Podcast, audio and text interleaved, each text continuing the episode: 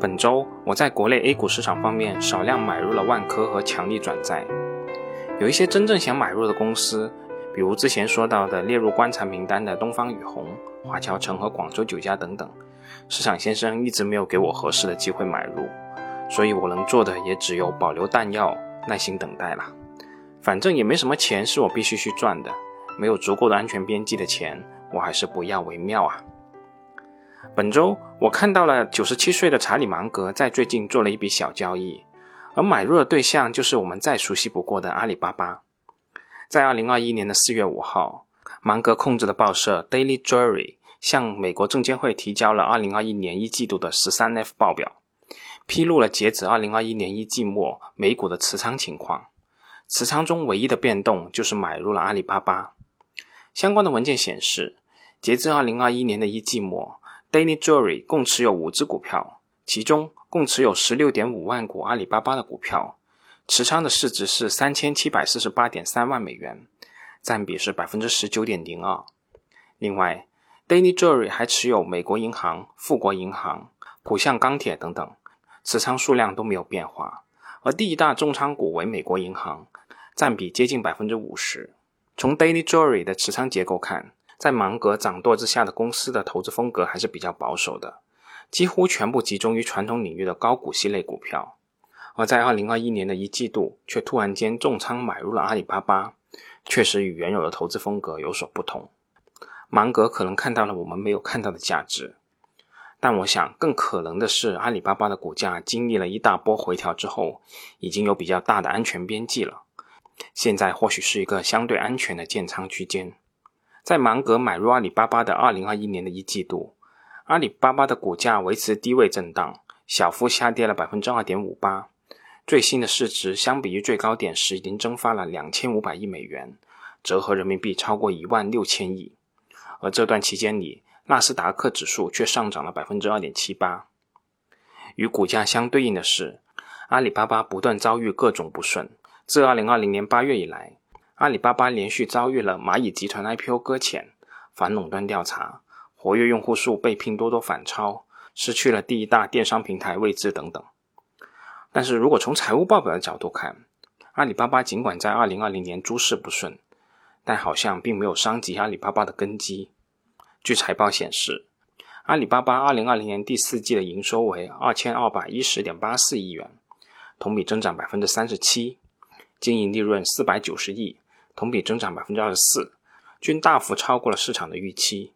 具体来看，阿里的电商业务，包括天猫、淘宝和聚划算，依然维持着高增长。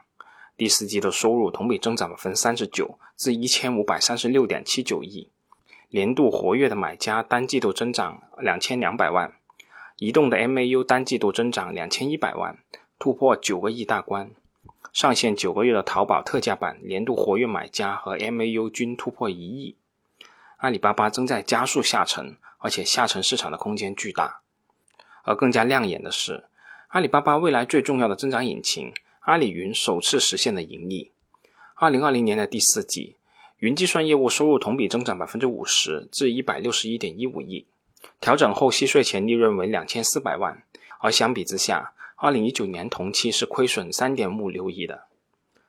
不过说句实在话，这三千多万美元对于芒老来说根本不值一提。我为什么会关注到芒格这样一笔小交易呢？那是因为正是在二零二零年末和二零二一年初的这段时间里，我自己的判断和操作正好是跟芒格老师完全相反的。我的判断是卖出我所持有的所有阿里巴巴的股票。我当时卖出的主要理由是。阿里巴巴的根基被侵蚀了，要特价的客户群被分流到拼多多，而注重质量没那么注重价格的客户群分流到京东，而抖音和快手也各自在私域的流量类截留消费者的购买力，能够给淘宝和天猫剩余的流量肯定在逐渐减少，而阿里巴巴这几年的投资的企业也没有一家可以对公司形成实质性的支撑，市场地位和竞争力还不如被阿里收购前。以上的种种使我个人并不十分看好阿里巴巴未来的发展潜力。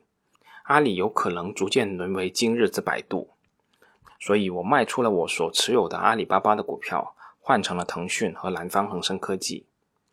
当然了，拿自己的交易与芒格大师比较，确实有点太不自量力了。芒格的思考深度、阅历和人脉以及资金实力，完全不是我辈可比。我也完全明白，阿里巴巴即使跌落神坛，这个平台所蕴含的价值仍然是非常巨大的。在一个人人唾弃的时刻，最可能买到一些困境反转的龙头公司。但对于阿里巴巴这笔交易，我确实是有点想不清楚的，甚至还浮现出一连串的疑问：芒格大师是如何给阿里巴巴估值的呢？这也是我经常思考的一个问题：到底该如何给这些互联网平台估值？相对来说，阿里未来的价值相较于腾讯更难说得清，也更难判断它的护城河所在。芒格大师清楚阿里巴巴在国内市场地位的滑落吗？这种滑落是对公司护城河的侵蚀。而这种侵蚀在财务报表中的反应通常是非常滞后的。等报表的各项指标已经在变坏，公司各方面的经营已经彻底恶化了，这时候再做出处理已经很晚了。这也正是某些投资者所说要观察这家公司的精气神的道理。那么大师在遥远的美国真能洞悉这些变化吗？大师又是如何跟踪这些非本土市场的公司呢？在隔着重洋的文化圈层下，该如何理解这些公司的商业模式和文化呢？阿里巴巴目前真的有足够的安全边际去抵消这些劣势吗？是的，对于这些，我目前仍然只有疑问，没有答案。所以我非常有兴趣观察芒老这一笔交易的后续结果。是我想错了呢，还是盲老看到了我没有看到的价值？又或者说，盲老只是拿一点小钱做个小小的赌注？后续我们就拭目以待吧。本周就这么多，我们下周再见吧。